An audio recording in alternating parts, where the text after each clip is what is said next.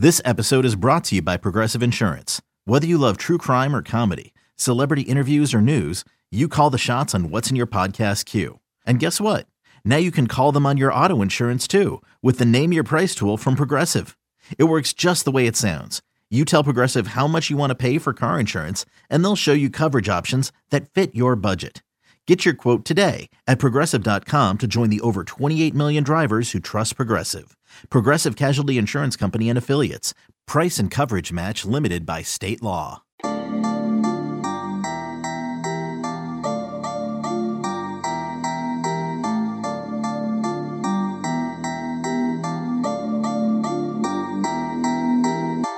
Welcome in to the Illini Inquirer podcast, where Joey Wagner and I, Jeremy Werner, Illini Inquirer publisher, are a little red eyed this afternoon. It's January 20th. Happy Inauguration Day.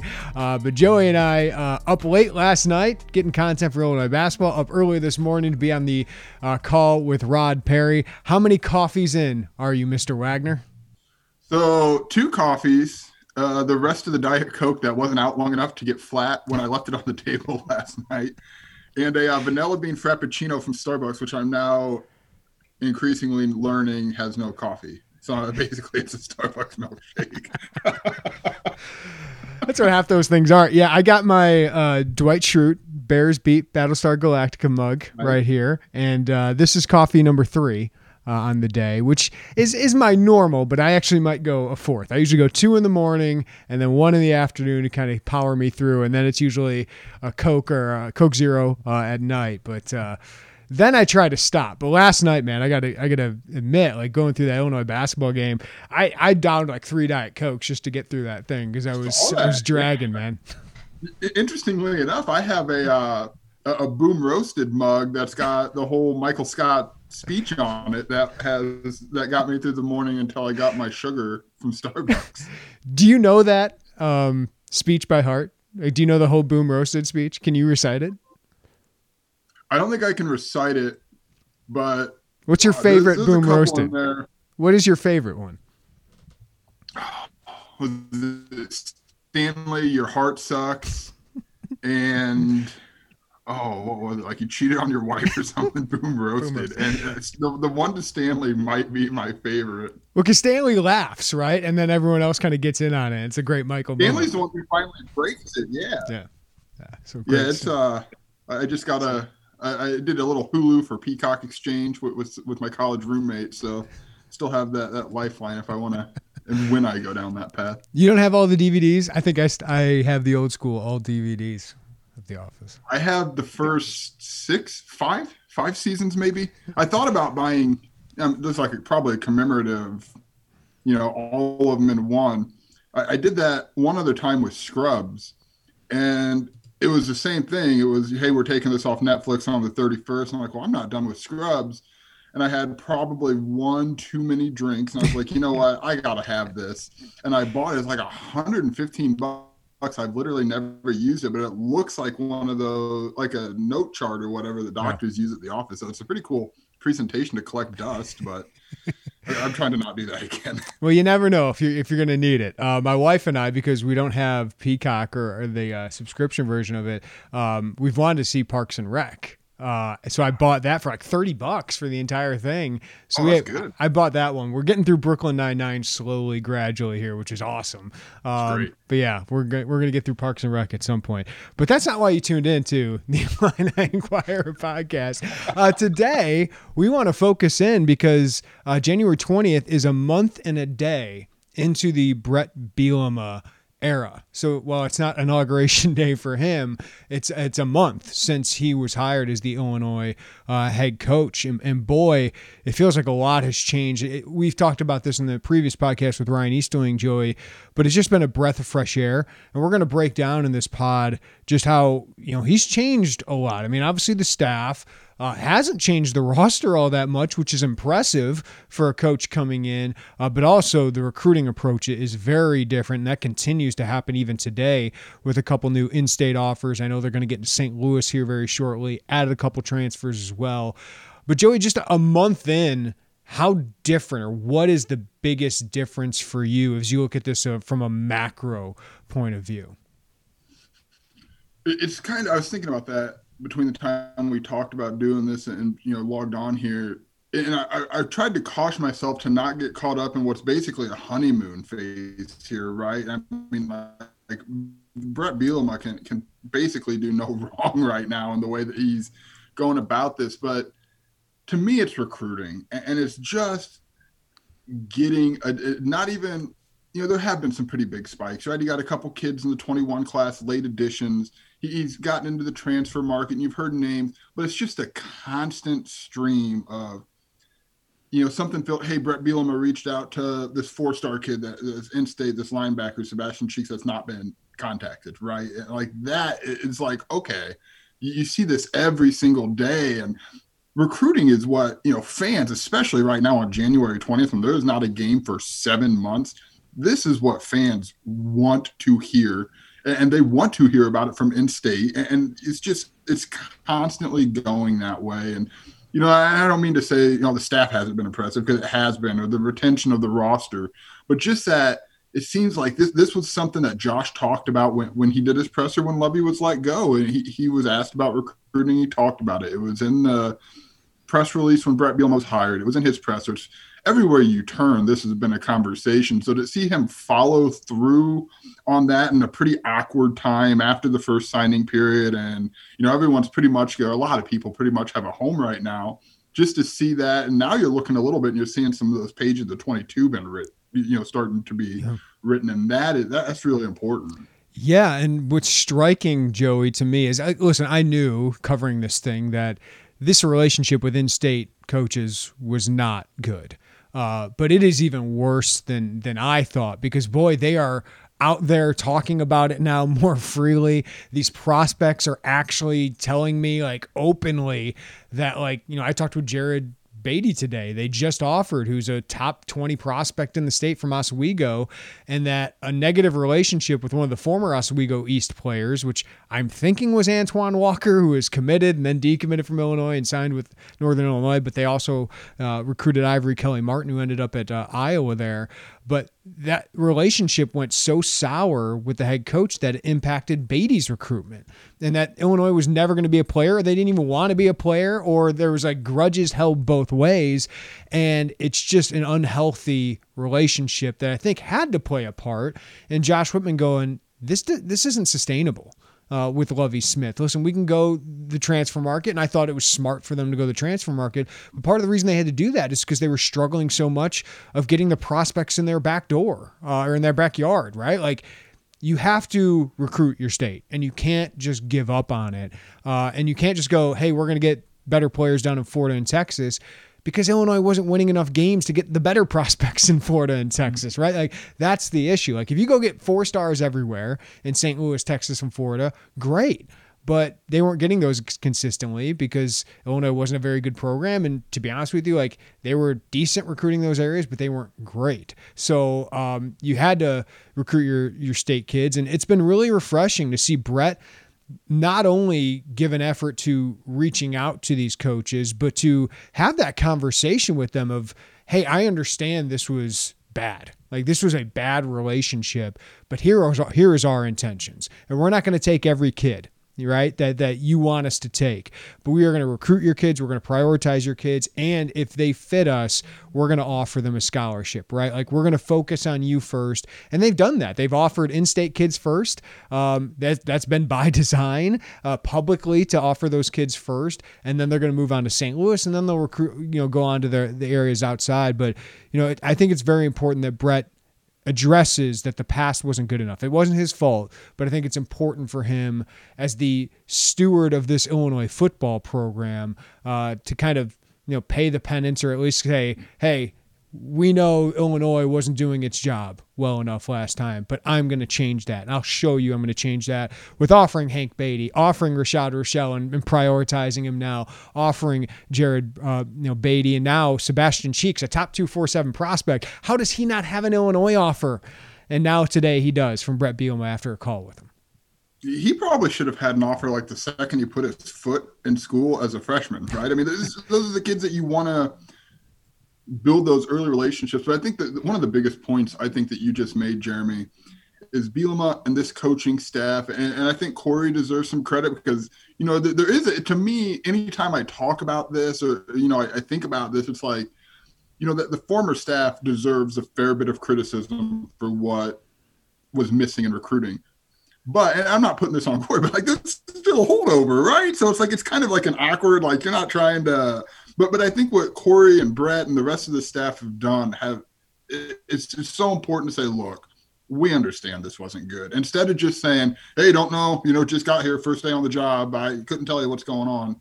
It's really really important for them to acknowledge that to understand that to me that kind of shows the coach like look i understand we're going to have to really work to repair this bridge and we're committed to doing that and not just trying to start a new route somewhere else to get this connection here and that i mean that just shows a lot about their understanding of how this whole thing works and, what it takes to under to make a two-way street. I mean that's what mark grounds talked to. The poor guy was just doing yard work when, when Bielema got hired and everybody called him. And that's when he talked a lot about that is you know this isn't just call us when you need us or we'll call you when we got a guy. There's a, there's a level of dialogue here where hey you know we played this team in x y or z and they had a kid and i don't know you know how much you know but like that's the stuff that matters and that's what takes this thing to that next level so to show that you're committed to not only making a relationship but repairing one that you didn't break is such a key to me. Yeah, and uh, I just think also just the element of your head coach taking that kind of role where he's the one reaching out to these people, he's the one calling these coaches, he's on the phone with these recruits, you know, for 30 minutes with their family uh, early on in the process. It just didn't happen under the previous staff, but this is how you do it. Now, this isn't to say, Joey, that all of a sudden, oh, Illinois is going to own the state now. I think we know that. I think most fans understand that. But I do think Bielema is going to recruit the state pretty well. Uh, I do think he's going to get kids in that top 25 um, that Illinois has been lacking. Get five to six to seven, maybe even more than that at some point. He recruited Wisconsin incredibly well uh, when he was at Wisconsin. I know that was a better program at the time, but he built up those relationships that that still last to this day. And you can see Bart Miller even offering some Wisconsin kids with some high hopes there. But um, I, I do think his message, just from feedback I've gotten from some high school coaches, they're encouraged, right? Like they're they're very encouraged, and I think Bret's doing and saying the things he needs to to open up that dialogue. And all of a sudden, with a guy like Jared Brady, you go from not even under consideration from the previous staff, maybe from both sides because of hurt feelings, to all of a sudden, I think they're going to be a major player in his recruitment. Doesn't mean they'll land him over Nebraska or Minnesota or some of these other schools they have, but they're going to be under consideration, which for too many of the good prospects, um, you just didn't have. Like you, you weren't in, under consideration, serious consideration for enough of the in-state prospects. No, and I think you know we've seen, and look, I, I think Chicagoland is, is, its own animal, and that's not a knock, but there's just a lot of coaches who go to to drink from the Chicago water supply of high school football talent and basketball, but you got to make other. I mean, we've seen you know Michigan's going to come in and do what Michigan's going to do because it's Michigan, and same with Ohio State. But if you're going to lose a kid to another Big Ten team, be it a Minnesota, be it an Iowa, be it make them really, really oh, earn it, right? I mean, you make them just work their tails off to come into your state and know that if you're going to land a kid, we're going to, you know, fight tooth and nail to, to make this a, a, you know, really challenging experience for you to do it. And Bart Miller is kind of doing roughly the same thing in Wisconsin. Like, hey, we're, we're going to fight to pull a couple. And there's maybe a little bit of like a message sending there to other recruit schools and coaching staffs who, who would come in and, and try to pluck kids from the state. And I talked to a coach who doesn't.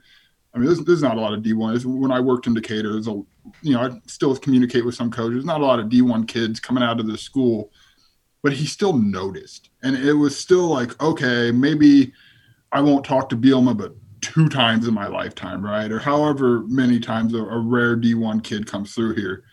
But I think they see the and see what's happening with other in-state kids, and I think that just builds a little bit more there. So they would be willing to pick up the phone or they would be willing to to reach out as needed. I mean, it doesn't have to be your school that they're recruiting, but they, they see it. This is a tight coaching in Illinois is a tight knit group for yeah. the most part. They, they know what's happening. Yeah, uh, and and if they're you know Bret's only had so much time here, he can't reach out to every coach yet. But uh, I do know you know that recruiting staff and his staff are going to work on that and and whittle away at it. I mean, it's going to take time, uh, but uh, man, I, I, think they've said and done the right thing so far, and I think they're working to repair those relationships. And I think Bret will recruit the state pretty well, um, way better than the, than the previous staff. All right, Joe, let's take a quick break. When we come back, let's talk about the other recruiting he's done uh, to keep some of the best pieces of Lovie Smith's roster plus the recruiting he's done putting his staff together. We'll do that next on the Illini Inquirer podcast. Hey, it's Kaley Cuoco for Priceline. Ready to go to your happy place for a happy price? Well, why didn't you say so? Just download the Priceline app right now and save up to 60% on hotels. So, whether it's Cousin Kevin's Kazoo concert in Kansas City, go Kevin, or Becky's Bachelorette Bash in Bermuda, you never have to miss a trip ever again. So, download the Priceline app today. Your savings are waiting Go to your happy place for a happy price. Go to your happy price, Priceline. All right, Joey. I think uh, you know Bret Bielema does is the beneficiary of this one-time, uh, unprecedented during a pandemic eligibility rule that you know Lovie Smith's 2017 recruiting class was his best recruiting class, and they should all be graduated by now because Lovie didn't redshirt them early, right? He just threw them to the wolves and hoped that paid off in 2020. It did in 2019 to some extent. It did not in 2020 with this weird year, COVID year. Uh, but uh, Bielema gets to keep so much experience coming back.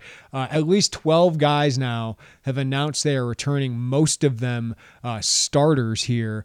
Uh, we've talked about Brandon Peters at quarterback. You're getting three offensive linemen back, uh, getting all your defensive linemen back now that Owen Carney is out of the transfer portal. Uh, from what I heard, if, if Lovie Smith wasn't fired, there are going to be a lot of guys entering the transfer portal. They just were not happy with where the program was and didn't have a lot of confidence in it moving forward. Bret Bielema has lost, I mean, the biggest loss they've had in the transfer portal so far is Casey Washington right? And, and Casey's a, a, fine young prospect. Um, you know, started some games for Illinois, but I don't think you were sitting there saying that guy's going to get 50 receptions. Well, maybe Joey Wagner was.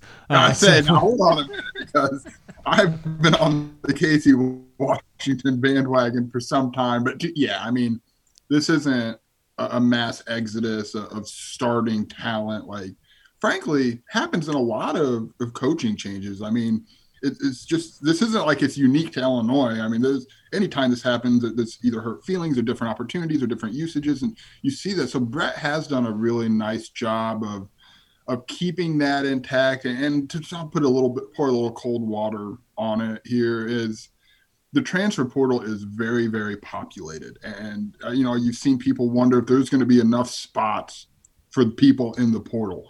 So, you know, maybe some of these players are looking and saying, I got a spot right here, and this is good, and my friends are here, and I put a lot of sweat equity into this, and I, am willing to do. And I, look, I don't know that that was the case for some of these guys, but th- there is a kind of that weird element that maybe that played in a little bit. But he also, you know, Rod Perry could have gone to the NFL. I don't know where he would have been drafted. He shared with us today, you know, there was an injury. I don't really know what it was, and maybe that slowed him down you know, guys like Vederian Lowe. I mean, some of these guys, it's not, you know, maybe they wouldn't have been drafted. They would have found themselves in a camp. And mm-hmm. for Bret Bielema and his staff to, to bring them back to Champaign and, and get one more, you know, year out of them and really a bridge year for some of the younger guys. I mean, that's huge because a lot of us, even two years ago, Jeremy, when I first got on the beat or three, it was like, okay, they're all sophomores now what happens in two years or three years when they're seniors and graduated? What does this program do? Because one, they weren't recruiting at a very high level to replace some of those players. And you just kind of thought, me, boy, they're gonna what are they gonna go to Ireland with here? Yeah. Like, well, what's this team gonna look like? Suddenly it looks experienced and we think, you know, pretty good. This is such an interesting study in a year from now when we see what this team did with largely a similar roster, what are the results going to be in a, in a strange year? And that's a conversation for a different day. But the way he's he's held this together, I think maybe his biggest recruiting win of the last 30 days. Yeah, like I, I do want to preface this. Like I don't think he had to sell guys like Doug Kramer, sure. Alex Palczewski, Vederian, um, you know, even you know James McCourt, Blake Hayes. I I think those yeah. guys were staying.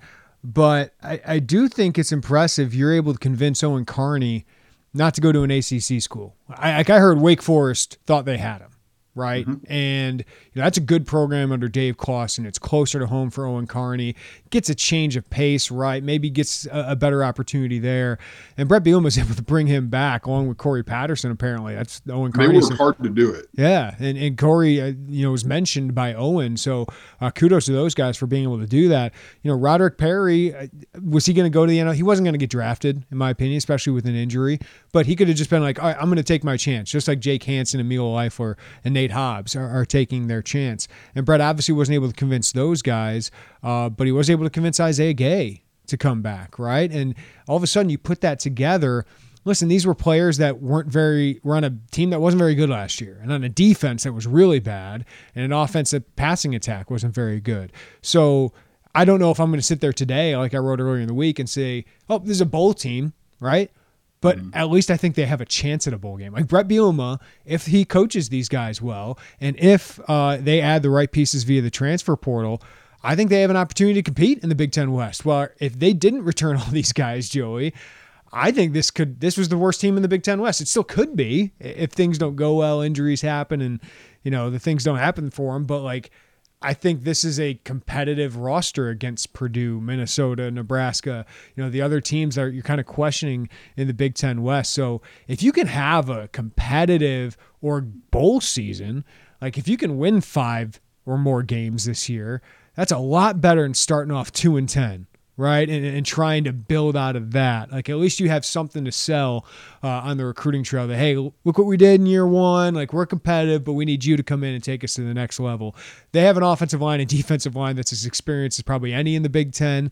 Um, you know, their quarterback at least has experience. Uh, Tony Adams coming back. That was another one that they were yeah. able to convince. Corey Patterson played a role there too.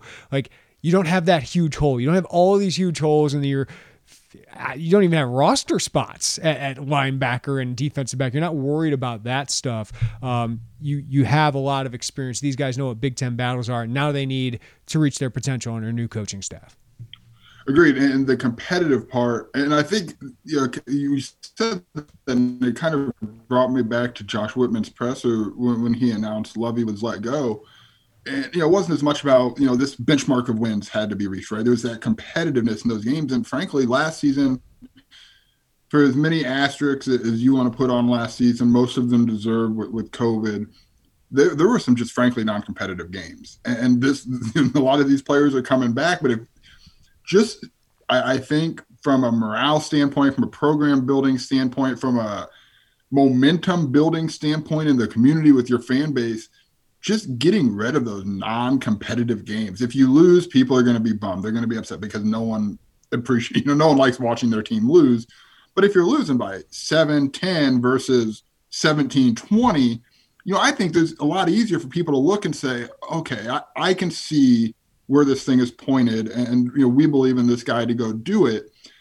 But again, you know, we'll see what that looks like, right? But in, in terms many, of how many games, Joey, were competitive last year? Like, do we count Purdue? I guess they had a chance at the end, right? But like that wasn't competitive for three quarters.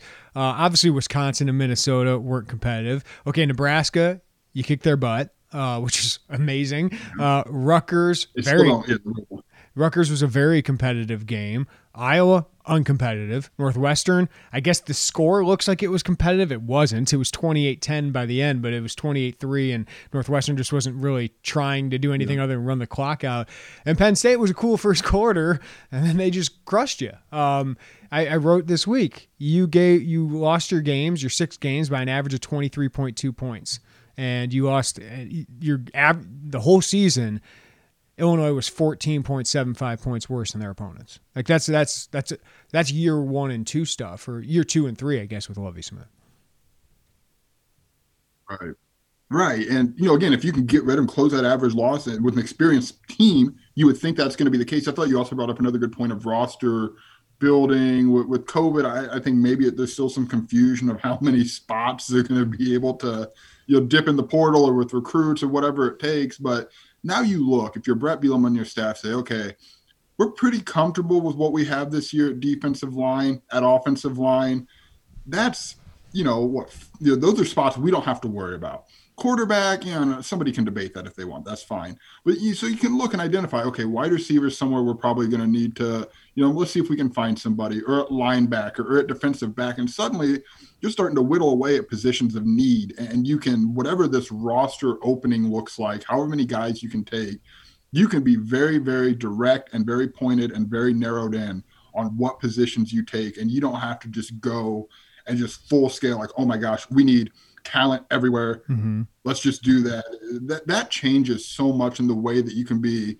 I don't even want to say selective, but just kind of process everything that needs to be done here. Yeah, it looked more like Schiano, which Schiano did a really nice job last year of being competitive. You could see what a coach and, Schiano and Bielema are similar backgrounds, right? Like proven Power Five coaches, kind of these retreads that people are like, eh, is that a good hire? And it ends up being the right fit. Like I think Schiano and Bielema uh, could be pretty similar at their spots, but you know he took over a terrible roster right? That didn't have um, as much experience. So, you know, Bielema has a little bit more time to restock his roster to fit what he wants. But you're right, wide receiver, they need one. Uh, you know, I put up a name today that Illinois is in on a defensive back. We've been reporting on that on the site as well, and probably another linebacker. Uh, at some point to go with CJ Hart. So um, he continues to to make uh, an impact there. But the other thing is he's still recruiting staff. And boy, this is just a big change, um, Joey. You have all but one guy on your staff who's been a previous Power Five assistant coach, right? And there's so much experience here. And the one guy who doesn't is Ben Miller, and he's 14 years at Air Force under Troy Calhoun, which is basically better than some Power Five programs, including Illinois. So I, I think it's really impressive what he's been able to put together so far. It's just a very qualified, uh, connected staff that, you know, the defensive guys, Jamison and Henry, have played for him. Andy Buh has coached for him. Bart Miller has coached for him. And then you had some other guys that uh, have been outside his tree. Ryan Walters, a young up and coming coach that a lot of people think can be a head coach someday. Tony Petersen, who's a friend of his, but um, you know he's got good experience as a you know offensive coordinator at the FBS and the Big Ten level. Um, and then you had a guy like Corey Patterson. Then we got two more spots. We'll see what he does with, but he's got a lot of money still to spend. As we see, Bob Asmussen reported today all the uh, contract details there. They've spent 3.8 million so far, and you know Bielema's got uh, at least a million to work with if he wants. So I think he's going to get some interesting candidates here. But I just think it's it's a definite college staff. It's a definitely more experienced Power Five staff and a much more intriguing recruiting staff he's put together. So I wasn't on the beat when Lovie put together his first staff, uh, and obviously that first staff, a lot of it just frankly didn't really work all too well. I don't know that in two years or in three years, and I could be wrong. I mean, this is you just don't. It's hard to maybe kind of see that far down for a lot of this, but it's kind of hard for me to imagine in two or three years someone would look at both of those coordinator positions and be like, "Nope, misses. They missed on them." I, it just doesn't seem like that's going to be the case could they had a more splashy offensive hire coordinator? Fine, sure, I guess, right? I mean, but the timing of that was really interesting. Uh, Tony Petersen told us, you know, he was coaching a bowl game when Bret Bielema called him, you know, down basically in his hotel room. So this seemed to be something that was like, oh, okay, he must have had this working in his mind pretty quickly because this got done pretty quickly.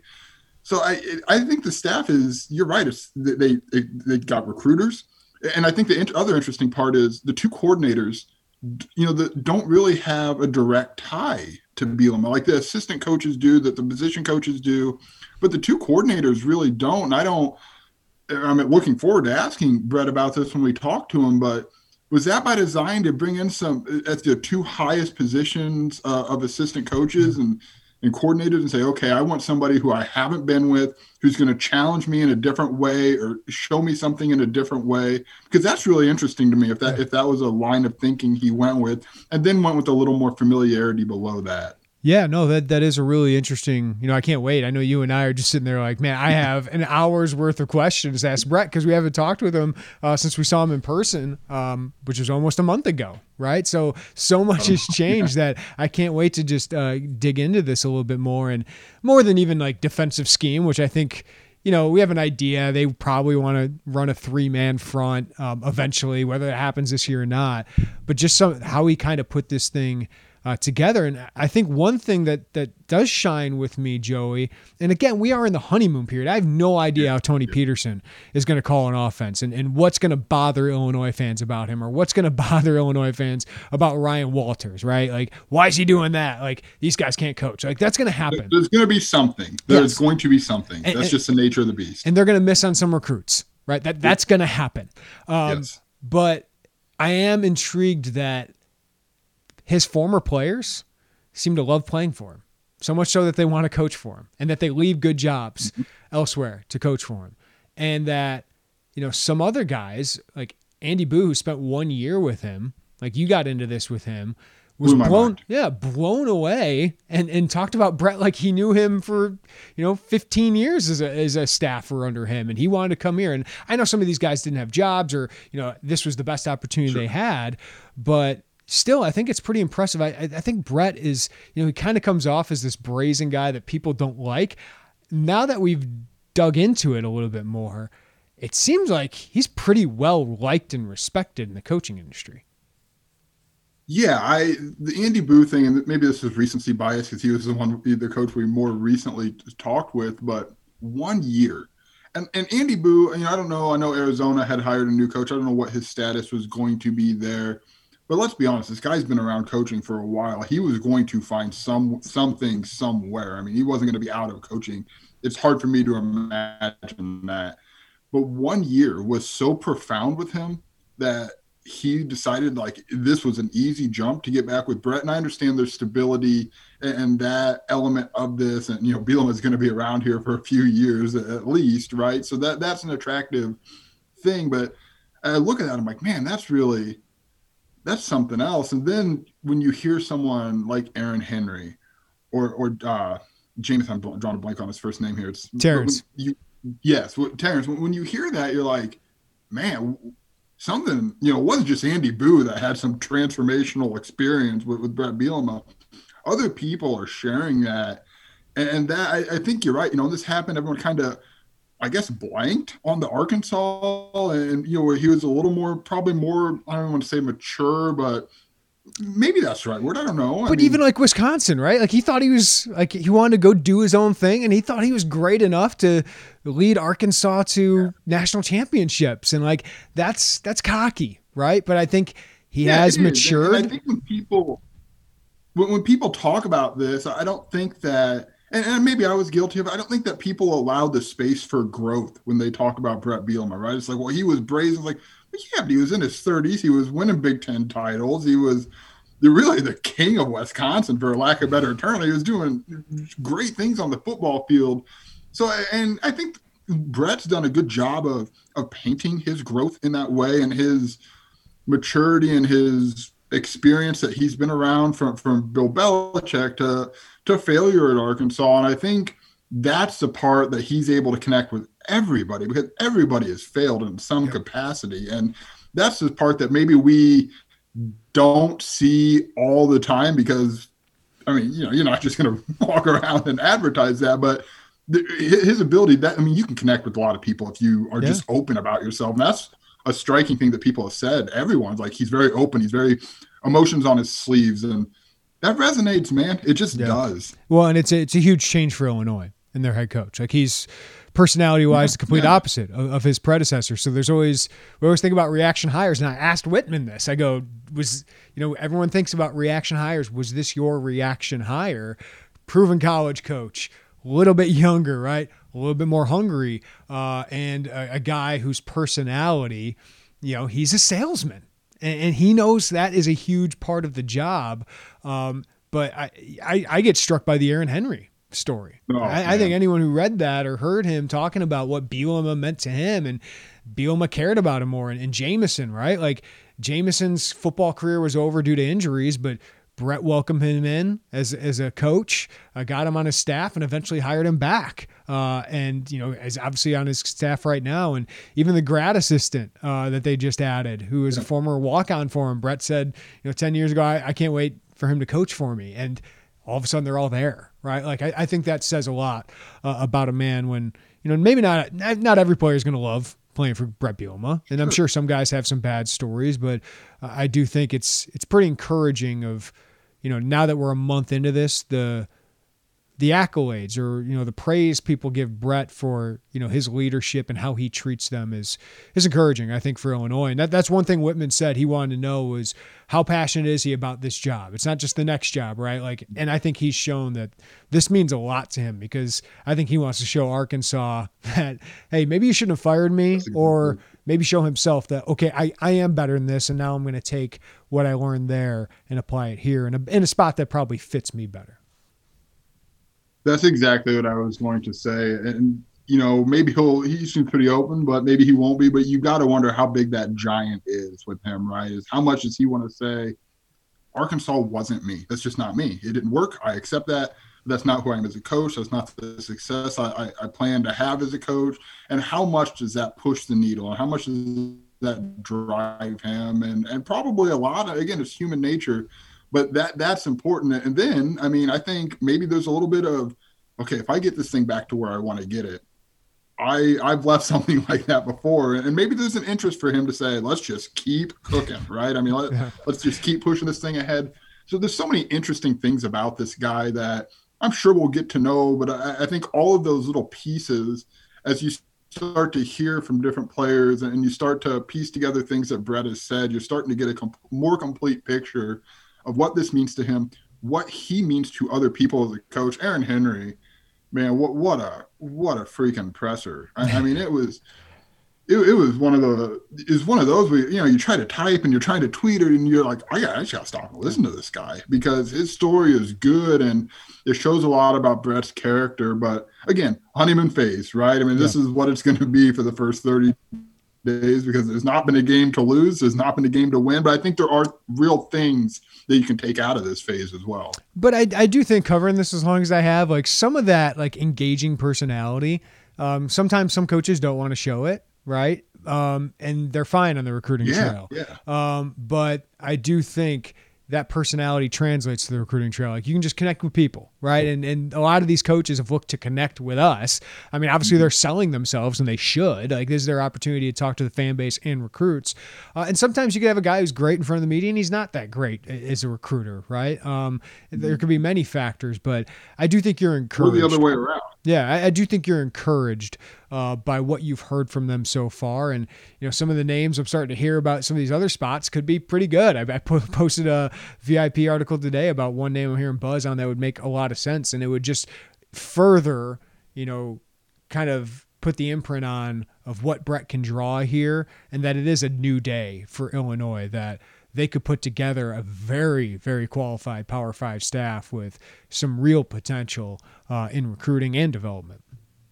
I agree, man, and I'm sure other Big Ten schools are not as thrilled when they hear some of these names or see some of these hires. But again, that is a different feeling than in my short time on the beat, and, and maybe beyond that to you. I don't know what the first year you know was like in the last ten year, but I, the 2017 class was good, right? And so there was some there was a little bit of backing to the buzz that was created around that, but just uh, the connections that Bret has, and again, man, there's a head coach who's been doing this for 30 days, and he's you know sitting here dialing up high school kids and going right to work, and that I mean that's the that's the, the dunk, the slam dunk yeah. at 30 days. And I think this 30 days, as we're kind of calling this, is that it kind of just reinforces how badly Illinois needed a reset how badly it needed a change, right? Because it had gotten so stale, it feels like even in that program. I mean, after that 0 3 start, you could just tell. Like there was just a, a pall uh, kind of going over that program. And I know this year was was heavy and, and all these different things, but you know, recruiting. You just this was the recruiting classes continued to go downhill, uh, and then you're talking about the transfer market. Yeah, you can you can add pieces there, but I think we were seeing that like you know, Trevon Sidney, like some of these guys, there are reasons, you know, not through their own. I mean, there were some injuries, you know, underperformance, whatever, that, you know, there's a reason they were in the transfer portal. So even though it was a big upgrade, like those guys aren't guarantees either. So uh, I think all of that just showed, and uh, Bret's kind of infusion of energy has shown that that's why it was needed. I mean, I don't know if it's going to work out. I don't know if in a, three years we're sitting there going, man, that first hiring cycle did not go well for Bielema, it could be a reason he's not, you know, like that could happen. I'm not putting yeah. that outside the realm possibility, but it certainly feels even different than, you know, um, maybe it's hindsight, but it feels different than Lovie just because when Hardy Nickerson was hired and Lovie was hired, we all had questions about their recruiting. Like that was questions for both those guys. Like Garrick McGee, I thought was the slam dunk hire, right? But it was like this is a bunch of NFL guys. How are they going to adapt to recruiting? How are they going to adapt to the college game? You don't have that question with these guys on the recruiting trail or just you know the college game and, and adjusting to that. Yeah, I agree, and that's again, it, it, there's things you obviously want people who are good coaches and who are going to develop the talent. And, I, and, let's be honest, I thought there were positions, and when you look at recruiting stars for for what some of this roster, I think there are players who are playing above what they were as as recruits, and that that's a both talent identification, talent development. But I think the thing, obviously, the thing that sustains is bringing in a higher floor of yeah. talent, right? And, and that is, if you can do that, you can at least I don't even want to say control more, but you feel like you have more control that you can develop these kids because you know where the baseline is in terms of what their talent level is. And and again, it gets people talking and it gets mm-hmm. people excited. And I think what one of the things Bret has done is when he was hired, I think a lot of people you, know, you used the word retread earlier, and you know broadly, you know, talking about him and Schiano and I think a lot of people saw that and were like, "Oh my God, no, we need someone who's 34, 35 who's going to come in here and work. And it's, and I think to his credit, the thing that he's done is, is kind of, he's definitely bucked that narrative, but yeah. he's proved that like, I've coached before, but that doesn't make me a retread. And I think those are two very different sides of the spectrum. Well, I think we get this with, with, you know, any sport, like a retread's like, well, there's failure there right? So that means they can't succeed at their next stop when a lot of retreads can have success, right? Um, but it's the shiny new toy, right? Like Sean Lewis, you don't. It's a, it's like that prospect in baseball. Like me and my White Sox friends are talking about like, would you trade Nick Madrigal for Corbin Burnes? And everyone's like, no, Nick Madrigal is gonna be Dustin Pedroia, or he could just be like Ryan Theriot, right? Like I think he's gonna be better than that. But like that's a possibility. While like Corbin Burnes uh, might be better than Michael Kopech, right? Like that, that he's already proven he's a major league pitcher and was one of the best major league pitchers last year. So it's like sometimes like Bret Bielema has a pretty high floor. He went to three bowls in five years with Arkansas. Illinois would take that right now, and they'd probably be a little bit more patient with Bret, right? And like they oh, they would God, let him ride out. Your town. yes. So like I mean, free, goodness gracious, man. Yeah. So I I think he's gonna I think he's gonna lift that floor. You know what that ceiling will be, but his first moves tell me this is going to be a much better uh, and much more competitive Big Ten program. I don't know what the wins look like. I don't know what the bowls look like. I don't know what the ceiling looks like. But I think you're a better football program than you were a month ago. I agree. And my, my last thought on the hires is it's been very uh, deliberate. I guess it's not like he came in and was like, here, meet all nine or 10 of these guys at once. And see, I've been thinking, I've been thinking it. To me, it seems like he's doing his due diligence and making sure that he's going to get the the right people and, and, wait it out if that's what it takes. If it means taking a little bit longer and, and drawing this out to make sure it's the right hire, then that's good. And maybe, you know, look, you can have success by bringing in a group of coaches all on day one and, and introducing them to everybody under the sun. And there's maybe there's no right way to do it, but there's that that level of thought outness and you know diving into wherever he can dive into to, to try to bring in coaches that that to me also talk you know makes me think that that floor is higher. Again don't know the ceiling. We're not going to know the ceiling for a while. Yeah. two years at least I, I would think. Three maybe but uh looks like maybe football scoop had you got the news i did? with what you there we go. Looks like it. There we go so now I can talk about this. I just had posted. Uh, Go for it. Yeah, let's break it down. I just had posted on the site um, about an hour ago that George McDonald was the name to watch, and uh, according to Football Scoop, uh, Illinois has hired George McDonald as their wide receivers coach. I would imagine. Um, yeah, so they they said at Illinois, McDonald would be expected to coach wide receivers, and yeah, I think additional title. He had like four titles at NC State. Uh, but George McDonald, for those who don't know, an Illinois alum. Okay, he had one month that he coached under Bielema at Arkansas, uh, and then uh, you know, he moved on and went to, I think it was Syracuse under Scott Shafer. I think he was the offensive coordinator under Shafer. Didn't work out there as an offense coordinator, but he's been a fantastic recruiter um, at NC State, at Miami. Uh, he recruited a guy, I think, or he coached a guy, Greg Jennings, at uh, that you know very well, Joey Wagner. uh, also coached a guy that Illinois fans don't like very much, but it was a hell of a development. PJ Fleck. He coached PJ Fleck at NIU. So Illinois alum, good recruiter, former offensive coordinator. That's your wide receivers coach, and I would expect he's going to be. We think, right? I mean, we're, we're still waiting for the university. Yeah. Football scoop's been pretty pretty good and on, and and it was, it was a name I heard earlier. It was a name I heard earlier heard today. well. Yeah. But man, again, we just talked about the floor and the way that this coaching staff can go about doing this, and you get a, a guy who's a proven recruiter, who, who's a, been around. I mean, North Carolina State more recently co-offensive coordinator, wide receiver coach. This guy hasn't. I mean, I guess right when he first got to North Carolina State, he just had a position title, right? But since basically since he left, I mean, he's had every associate head coach, offensive coordinator, co-offensive coordinator. This is a splash, man. This is a really good hire for Illinois. Yeah. No, I mean, this is your. I told you uh, we were talking about this before we started the pod. Um, that this is a guy Illinois would have previously hired as an offense coordinator. He's your wide receivers coach and probably hash slash passing game coordinator. I'm guessing he gets that title or assistant head coach or, or something like that, just so they can give him a, a salary that's probably, I would guess, 500 plus um, for this job. But that's that's another huge upgrade and a, an Illinois alum that's been an offensive coordinator that is recruited extremely well.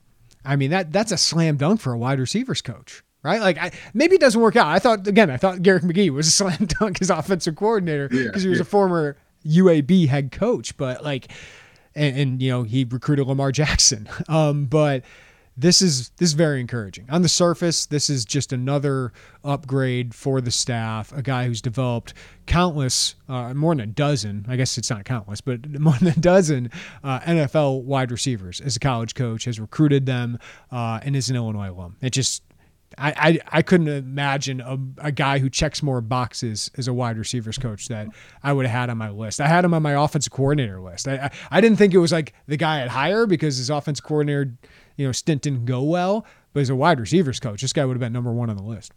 Oh, and by the way, he's reportedly going to be the coach of probably. I, I, you could make an argument over the course. I mean, I guess quarterback would, would probably trump this a little, little bit at your most needed position, uh, your your most depleted position has been wide receiver for some time, really, right? I mean, it's been a few years. I mean, quarterback, obviously, Brandon Peters has stabilized that a little bit here, but man, this is this is just a testament to the connections Bret Bielema has and what he sees in the staff. And man, it's good, good hire for them. If, if yeah. this, if you know, I'm sure we'll get a press release if this is the case tonight, tomorrow morning. But yeah, feel, you got to feel pretty good if yeah. you're Bret Bielema about the staff you you put together with one spot left. Yeah, and I feel better about throwing the name out there. an hour ago uh, before we started this spot because yeah, I mean I heard this buzz. I heard he was leaving NC State and he's like coming to Illinois. Uh, and now uh, you know football scoop backs that up. So yeah, we're waiting on the official word, but I mean everything lining up to where uh, this will be the guy. So yeah, I think you, I just, you got to feel good. A month in, uh, like if I would have told you you're trading this staff out for this staff, uh, I think you'd feel pretty good, uh, especially as you get to know more of the background of these guys. Well, Joey Wagner, um, we'll have more to report on. Man, our site is full right now. Like having oh, you on board for the last a week and a half. Like I've told you, we've had to space this out, but like the content continues to flow. Uh, and we got recruiting updates today. I know Steve Wiltfong just talked with Sebastian Cheeks. Uh, I chatted with Jared Beatty, and you'll wanna you'll wanna see what he had to say. Uh, and I do have two transfer targets to watch out for for Illinois today, all up on the site. But uh, man, it keeps coming, man. It's been a busy week and a half, but it's been a fun week and a half. It's been fun. I got to tell you, I, I called my my mom probably last Sunday, and we were talking, and I think it's Sunday or Monday. It must have been Sunday because she knew I covered the, the Illinois game on Saturday, and she said, "How how was your first official day on the real job?" And I was like, "Mom, I'm like a weekend over here. What do you mean, my first official day?" And she goes, "Oh, I don't, I don't know. This guy drives sports." I'm like, it's good. Things are good. A lot of content, man. It's, it's nice to open the site up every day. It's just fresh and going every day. What is the biggest misconception your friends or family have about your job?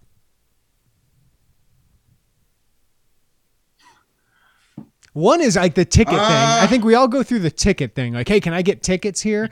Uh, the other part is like, you need to, you need a photographer? Yeah or That, that's a good one. Like, do you need a photographer? Like, no one wants to see your iPhone pictures, dude. Yeah. Like, I'm sorry, that's not helping. or the other part is like they think I'm just done when the game's over, right? Oh, it's my like phone. it's Yeah. it's like no, I have like five more hours of work here, which is fine. I love doing it, but it's like I think a lot of people go, "Oh, you don't have to go to the games." Like they don't understand the other intricacies. It's like I just watch TV and then I talk about it. It's like no, there's a lot of other work that goes into it. The big one with my mom is today. I, I was on the way back and I called her and she said, "Oh, I see you guys won yesterday." I said, "I didn't do anything, mom." I said, "Illinois won, yeah." And I think that's the thing. She goes, "Oh, I, you know, I was just watching scores." I'm like, "Yeah, that's the thing. It's like it." The, the- the level of turning it off, you know, building that wall here between your job and I think that's why I cling on to the Packers so much is I need somewhere to, to have that outlet. That's right. That's right. I do that with the White Sox, man. That's that's the team I get into. All right, Joey Wagner. Thanks, man. I appreciate it. All right, man. Great chat with Joey Wagner. If you don't already, follow on Twitter at Mr. Wagner25. Uh, obviously, a lot going on with Illinois football. The recruiting information we got up on the site. Uh, George McDonald, just want to say it's not official yet. Uh, Football Scoop says they're seeking uh, NC State site uh, for us. Uh, reports that he's expected to leave NC State. So we'll wait official word from Illinois on that. But it seems like they are set to hire um, George McDonald is their wide receivers coach, which would be pretty pretty big hire, you know, wide receivers coach wise, given again all his background. We'll have the latest at IlliniInquirer.com. Appreciate you listening to the podcast as well. Subscribe to us, rate us, review us wherever you get your podcast. Everybody have a great day. Take care of each other. We'll talk to you next time right here on the Illini Inquirer podcast.